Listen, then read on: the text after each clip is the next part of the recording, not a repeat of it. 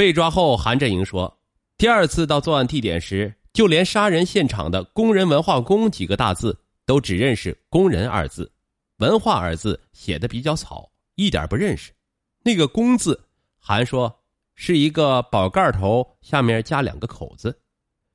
就是这样一个连最基础的文化知识都缺乏的人，却自我标榜见多识广。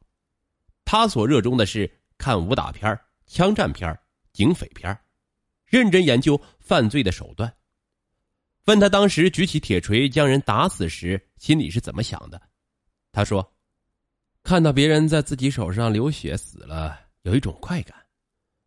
即使是自己的父母兄妹，把自己惹急了也要杀。我活着就是为了我自己，不为任何人。”德式长虫酒楼保安人员张桃菊半夜被行窃人用铁锤砸死。一九九六年一月十五日。韩振营窜至河南省邓州市，当晚十二点钟后，窜到一家个体电子游戏室。他并不是来玩游戏机的，而是从游戏厅的后院翻墙入室。突然过来一条狗，韩振营二话没说，直接把一条小狗给打死了，然后偷偷潜入房间，将游戏厅老板夫妇蔡新阳、屈淑亚二人和他俩八岁的儿子蔡元杀死。看到老板娘比较漂亮，于是韩振营将屈淑亚的衣服全部脱光。但是怕留下证据，他没有实施强奸，然后抢劫财物，从后院逃出。此案给邓州市公安机关造成了很大压力，邓州市公安局抽调八十多名干警办此专案。一九九六年春节，这八十多名专案组成员都没敢回家呀，仅吃了一盒盒饭，接着又查。一九九六年二月十一日晚，湖北省武汉市江汉区贺家墩一百五十六号个体老板贺大成被韩振营用铁锤敲死在床上，被抢走人民币四千多元。案发后，江汉公安分局花了很大的人力物力，到处寻找线索，但一直没有进展。后来，他们听到通报说，湖南耒阳破了一个锤子大案。就带上资料来李县来核查，一对案件特征果然一样，于是很快将此案结案，卸下了一个沉重的包袱。一九九六年三月十一日，韩振营带着赵艳霞来到湖北荆门市。赵艳霞对韩振营说：“自己出来这么长时间，家里也不知道自己的去向，想要回家去看看。”韩振营听了，霸道的说：“不行，你不能回去。”赵艳霞听了是一肚子不高兴啊！俩人在小馆子里吃完晚饭，赵艳霞又提起了回家的事儿。韩振营给的回答是：“你再提回家的事儿，我就杀了你。”赵艳霞不相信，凭他俩这么长时间的感情，韩振营会向他下毒手。两人从荆江大堤往苗圃走，灯色是越来越暗。赵艳霞仍在劝韩振营准许他回家，突觉颈上一阵冰凉。韩振营的匕首已经插入他的脖子，听到有人朝这个方向走来，韩振营来不及将刀上的血迹擦干净，折叠后放入口袋，匆匆而逃。赵艳霞临死之前是耗尽全力，歪歪扭扭的写下了韩振营的电话号码。杀死女友后，韩振营马不停蹄的离开了湖北，他直接去了湖南溧阳，在溧阳做的这起案子。直接让韩振营栽倒被抓。一九九六年三月十三日下午二时，湖南耒阳大坪乡个体摩托车出租司机雷东安跑到溧县公安局耒阳镇第一派出所值班室来报案，说他的一辆红色摩托车在沿江大道被一外地口音的年轻人夺走。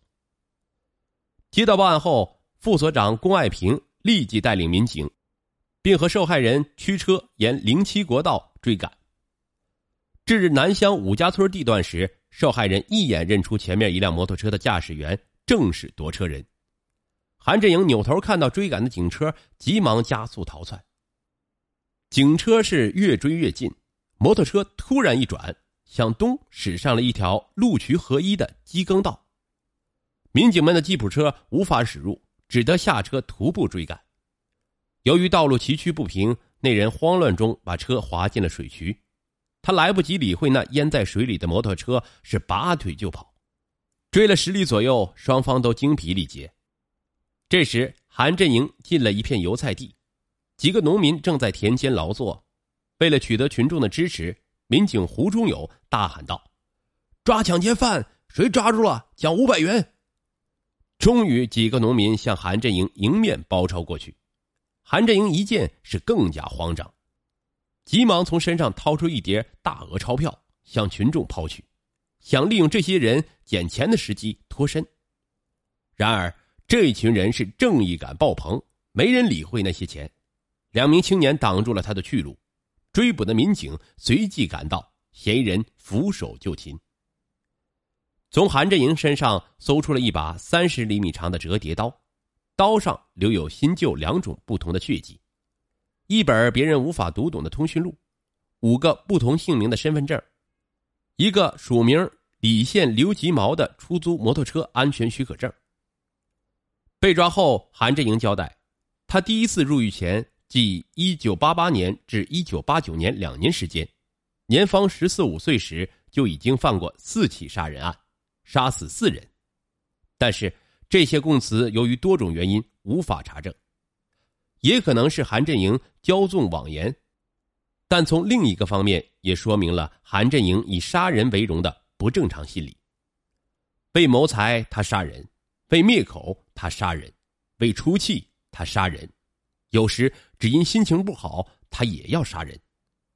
在所有能够解决问题的正当方式中，他一种都没有选择，他已经控制不了自己。他作案手段残忍，有时一天作案数起，现场只要有人，大多都被他杀害。难怪连审讯他的民警在听了他犯罪经过之后，都要倒吸一口冷气。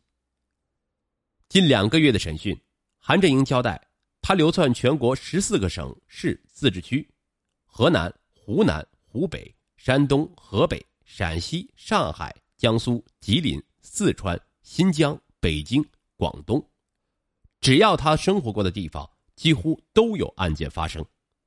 他做大案六十七起，其中杀人案五十九起，自称杀死六十三人，杀伤十人。专案组先后派出十多人奔赴全国三十多个发案现场进行实地查证，耗资数万元。经过艰难核查，官方认定的结果却是。截止一九九六年五月十五日，共查证案件三十三起，总共杀死二十二人，杀伤十人。另外，尚有四十起杀人案在公安部的协调下，但是这个数字和一百一十一人还是差很多。一百一十一人这个数字是在中国刑事警察杂志上看到的，应该有一定的权威性，估计很可能最终死亡数字比较敏感。只报了一部分，真正的真相或将石沉大海。一九九六年十二月二十七日，湖南省常德市中级人民法院当庭宣判，韩振营犯故意杀人罪，判处死刑，剥夺政治权利终身。韩振营不服，向湖南省高级人民法院提出上诉，省高级人民法院裁定驳回上诉，维持原判。一九九七年四月二十九日十时四十七分，韩振营在湖南被枪决。韩振营在三幺三案发前一年多的时间里，身边竟有五名以上的女性，这些女性年龄都不大，最大的才二十岁出头，最小的才十七岁，有的是城镇人口，有的还是高中毕业生。尽管他们各不相同，但他们都有一个共同的特点：年轻。漂亮，然而一些事情总让人不能理解。一是韩振营基本上是一个文盲，甚至不讲一点仁义道德，与他在一起有何共同语言呢？二是和韩振营有过较密切的接触后，应该对韩振营的所作所为有一定的了解，为什么就不能引起警惕，反而和韩范共同生活呢？如。赵艳霞最后虽然想离开韩，但还是没勇气向公安机关举报韩某。韩振营坦白说：“我不杀他不行啊，他知道的太多了。另四个女青年难道不显吗？”三是，这些女青年的家长就没有一个能制止女儿的这种荒唐行为，对女儿交朋友不闻不问。其中有一个家长还发现自己的女儿上了韩振营的床，最后只是将女儿叫回来，逼韩振营交了一千元的青春损失费，要韩振营和自己女儿正式处朋友，以期最后达到结婚的目的。如果年轻人只是因好奇和一时冲动不能控制自己的话，那么年长者又是为了什么呢？是为了韩手中掠夺来的沾满血腥的钱吗？